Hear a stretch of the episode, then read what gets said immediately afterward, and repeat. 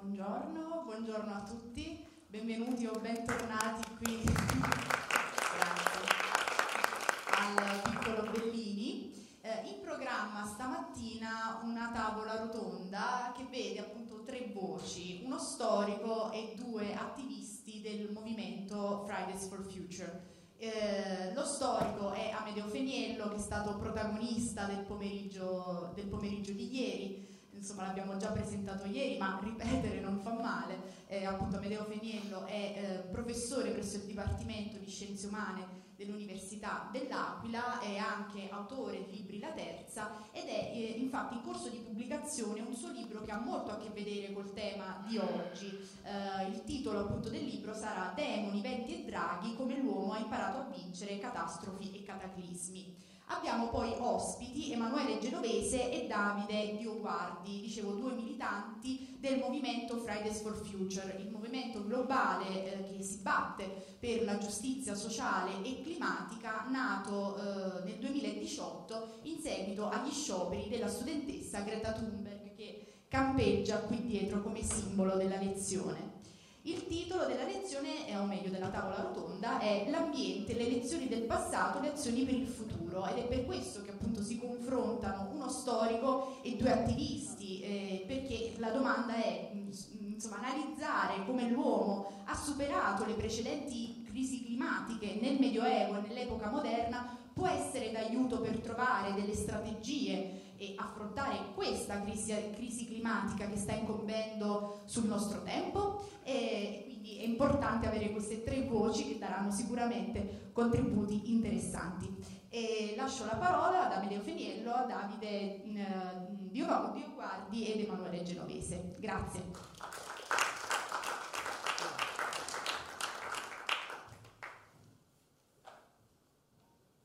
Siamo pronti?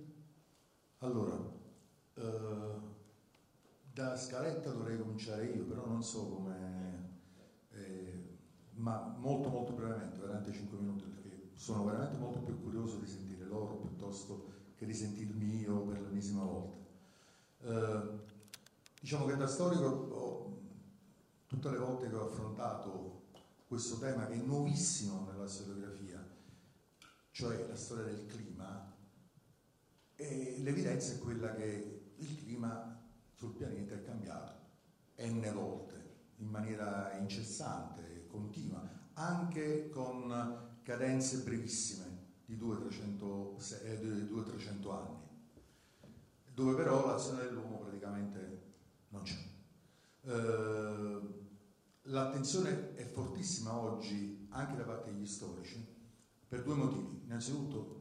per un fatto reale di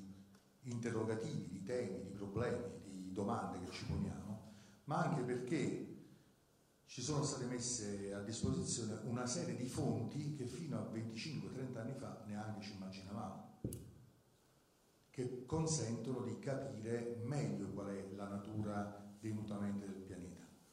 dalla dendrologia, che sarebbe lo studio dei, delle, delle, dei, degli alberi, delle, degli anelli degli alberi, carotaggi che si fanno nelle calotte polari per capire quali sono state le modificazioni nel tempo. Praticamente si fa un grosso, un grosso buco lunghissimo che eh, poi si vedono strati per strati quali sono le componenti chimiche che ci sono all'interno e da questo vengono fuori scaturiscono tutta una serie di elementi nuovi. Ma fondamentale sta diventando per esempio l'analisi di come funzioni questo eh,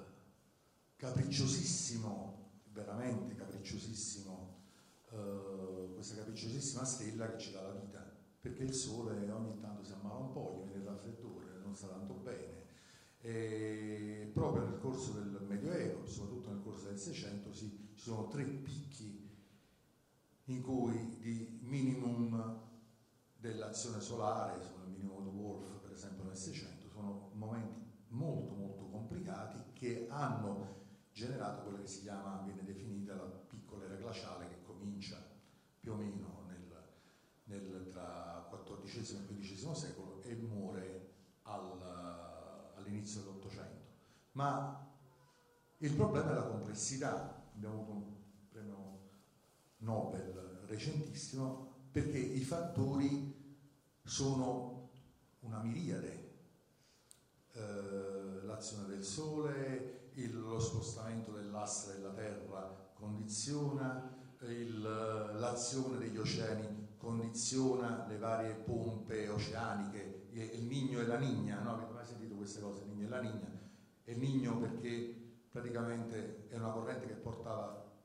una ottima viscosità nel periodo natalizio, quindi hanno chiamato il Nigno, il bambino, e, e la Nigna per, e sono le due grandi pompe regolatrici del, dei calori, del, del calore dei, degli oceani e uh, i vulcani per esempio sono un altro elemento formidabile di variazione climatica. Si pensa che la grande crisi climatica del VI secolo o quella che comincia intorno alla metà del, del 200 sia legato a fortissime eh, eruzioni climatiche. Quindi il tema del clima è molto molto particolare. Però, ripeto, condizionamento umano è pressoché pari a zero. Ci sono, sono stati fatti e propri, c'è stato Jums che ha fatto dei calcoli su questo e dice incidenza della pastorizia 0,000, incidenza dell'agricoltura nel corso del tempo 0,001 e poi se avvengono delle cose, poi tutto, lascio tutto il tempo a voi, avvengono cose stranissime, per esempio facendo il carotaggio, rendersi conto della quantità di piombo che viene emesso nell'aria durante eh, l'epoca romana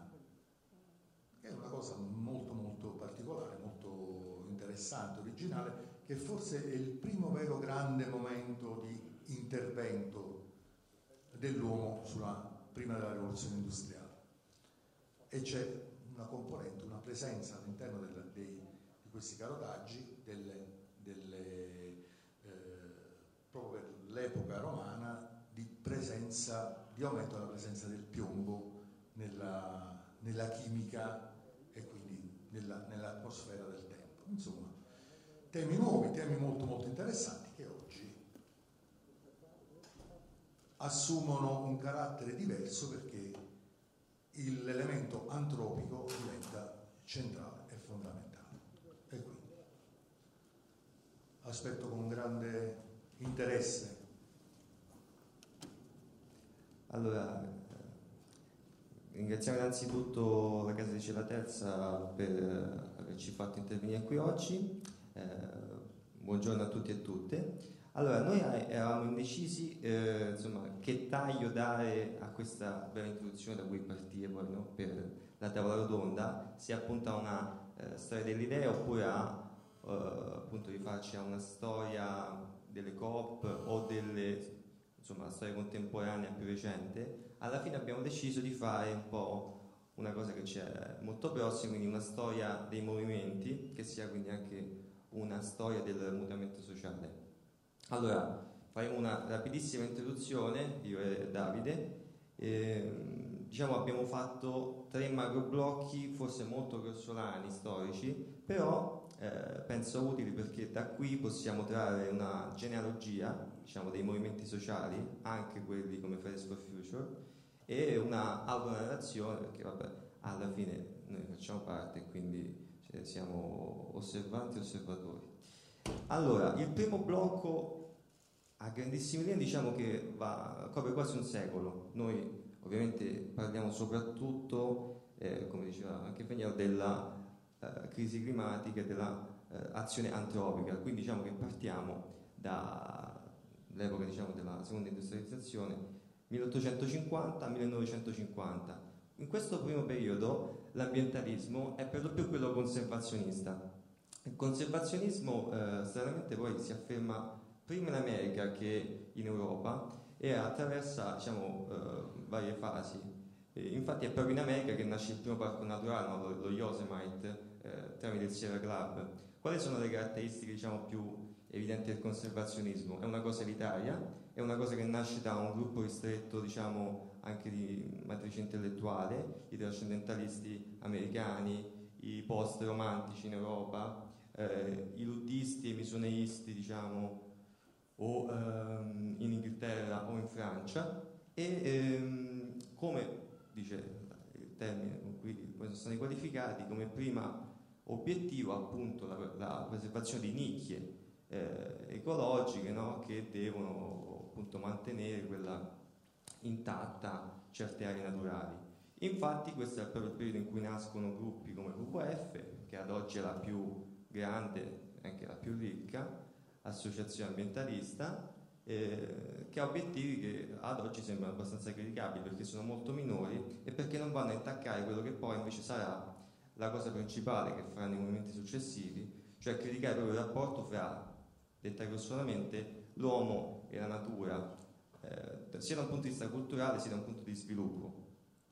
Secondo spezzone proprio a grandissime linee, qua inizia la parte veramente interessante eh, da cui diciamo secondo noi traiamo molte cose. Quello diciamo che va dagli anni 60 in poi.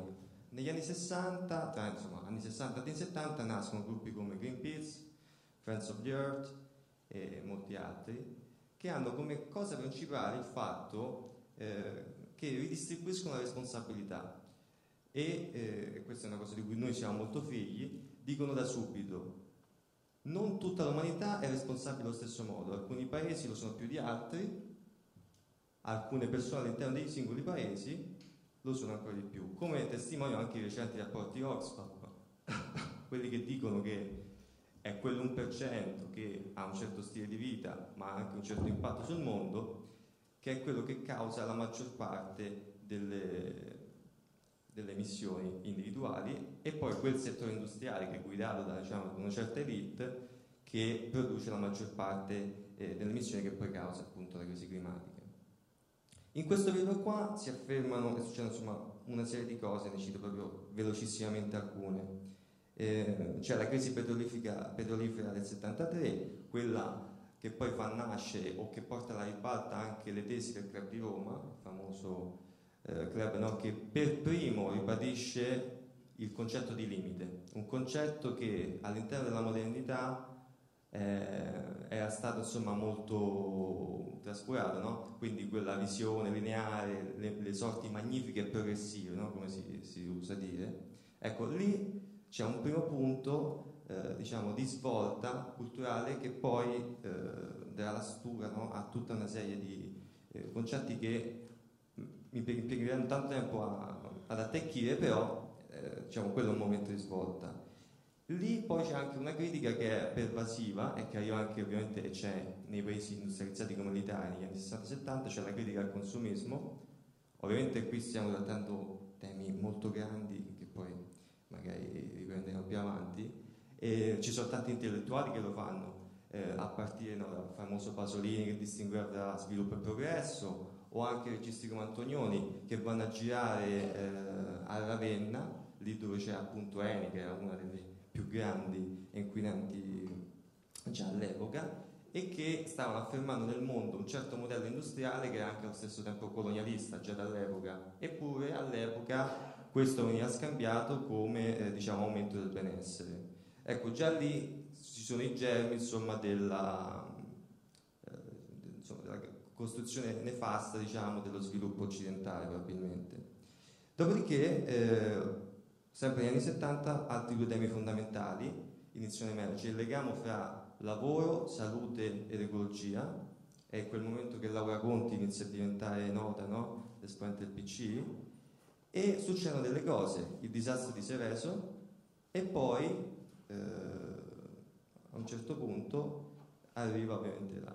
la catastrofe, quello ovviamente più negli anni Ottanta, di Chernobyl. E qui diciamo, c'è un secondo spezzone da cui noi abbiamo una grossa differenza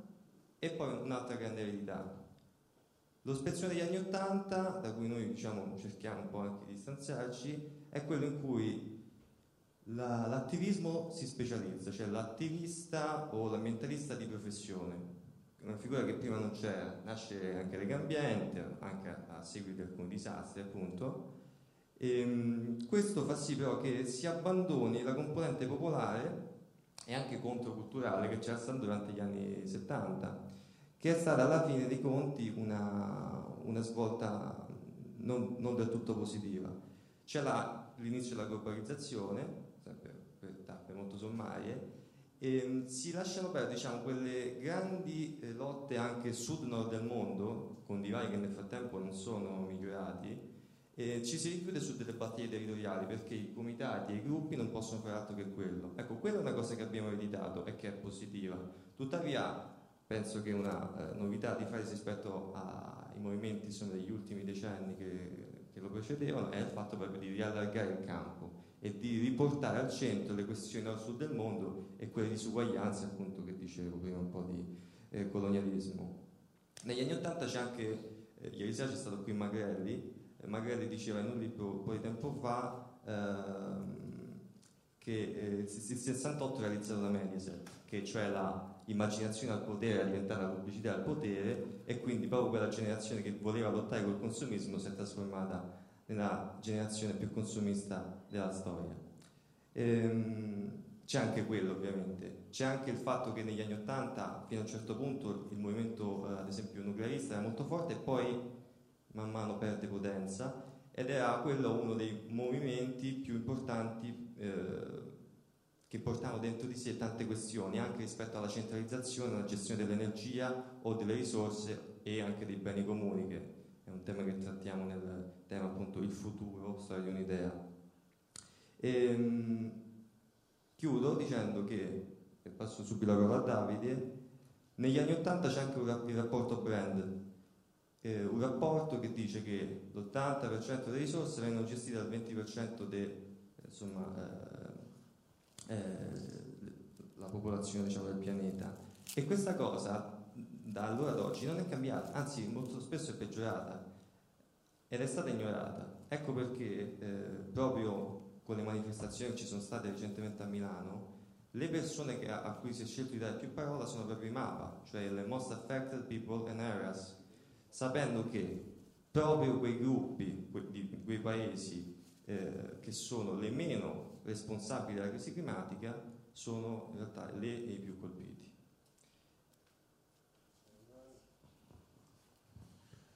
Allora, eh, innanzitutto buongiorno a tutte e a tutti, grazie a Meleo, grazie a Emanuele, grazie all'organizzazione eh, per lo spazio, eh, per questa interessantissima discussione, per lo spazio che peraltro non sempre diciamo, noi attivisti climatici, attivisti e attiviste di Fridays for Future riusciamo, riusciamo ad avere. Emanuele ci ha, ci ha condotti diciamo, cronologicamente fino a qui, diciamo, fino alle porte eh, degli anni 2000, dove si consumano alcuni episodi, uh, alcuni pezzi di storia, alcuni pezzi della nostra cultura politica, della cultura politica di Fridays for Future, che affonda le sue radici in culture politiche diverse, come si è potuto evincere rispetto all'intervento di un attimo fa. Uh, io diciamo, faccio sempre un esempio quando si tratta di parlare del mondo da cui veniamo in parte. Fridays for Future è un movimento di cui è anche difficile parlare perché è un movimento globale, è un movimento gigantesco, è un movimento che ha tantissimi nodi locali, tantissime attiviste, tantissimi attivisti. Ebbene, la modalità di decisione, qualcuno diciamo, potrebbe anche chiedersi ma come si, com, come si decide qual è la linea, come si decide quali sono le rivendicazioni, come si decide quali sono le richieste. La risposta in realtà da questo punto di vista è molto semplice, è l'assemblea l'assemblea che riguarda i nodi locali, l'assemblea che riguarda la totalità del movimento per esempio a livello nazionale, l'assemblea che riguarda la totalità del movimento a livello internazionale, tutto ruota intorno all'assemblea. L'assemblea da dove ci arriva? Ci arriva sicuramente da tanti elementi di cultura storica e politica, ma diciamo, se dobbiamo scegliere una comunità alla quale guardiamo con, con un certo interesse, questa è la comunità zapatista la comunità zapatista che dai, diciamo, dai territori liberati del Chiapas ci ha dato delle lezioni importanti, il famoso comandare obbedendo, no? il famoso fatto di eh, affidare appunto le decisioni delle persone riconosciute istituzionalmente dalla comunità, ma che poi da quella stessa comunità possono essere deposti nel momento in cui smettono di fare l'interesse della, della comunità stessa il semplice fatto di, per esempio, avere ad oggi un gruppo di sei portavoci nazionali, ma il fatto che quei sei portavoce non, non parlino al loro nome, non agiscano diciamo, per il loro tornaconto, non sono i portavoci a decidere. Se per esempio domani come Fridays for Future dobbiamo incontrare un'istituzione di un certo tipo, non decidono quelle sei persone che hanno appunto il ruolo di megafono delle nostre istanze. Ci si riunisce, ovviamente con i mezzi che abbiamo oggi a disposizione, quindi Zoom, Google Meet e quant'altro, ci si riunisce e si prende una decisione su quando andare, come andare, in che postura e soprattutto cosa dire. Questa diciamo, è una lezione che sul piano appunto dell'orizzontalità del movimento e della democrazia interna al movimento per noi è molto preziosa e proviamo a farne tesoro di giorno in giorno, innanzitutto nei nodi locali. Poi diciamo per quanto riguarda appunto, sempre per continuare in qualche modo questa storia dei movimenti, eh, ci sono naturalmente gli elementi legati alle piazze di vent'anni fa, rispetto alle quali faccio immediatamente un parallelismo, penso a Genova, penso al, ecco, al Controforum di Napoli, penso a Praga, penso a tante situazioni eh, che hanno riguardato appunto l'inizio degli anni 2000. Il parallelismo è il seguente. Uh, Emanuele vi citava le mobilitazioni che si sono tenute a Milano meno di una settimana fa.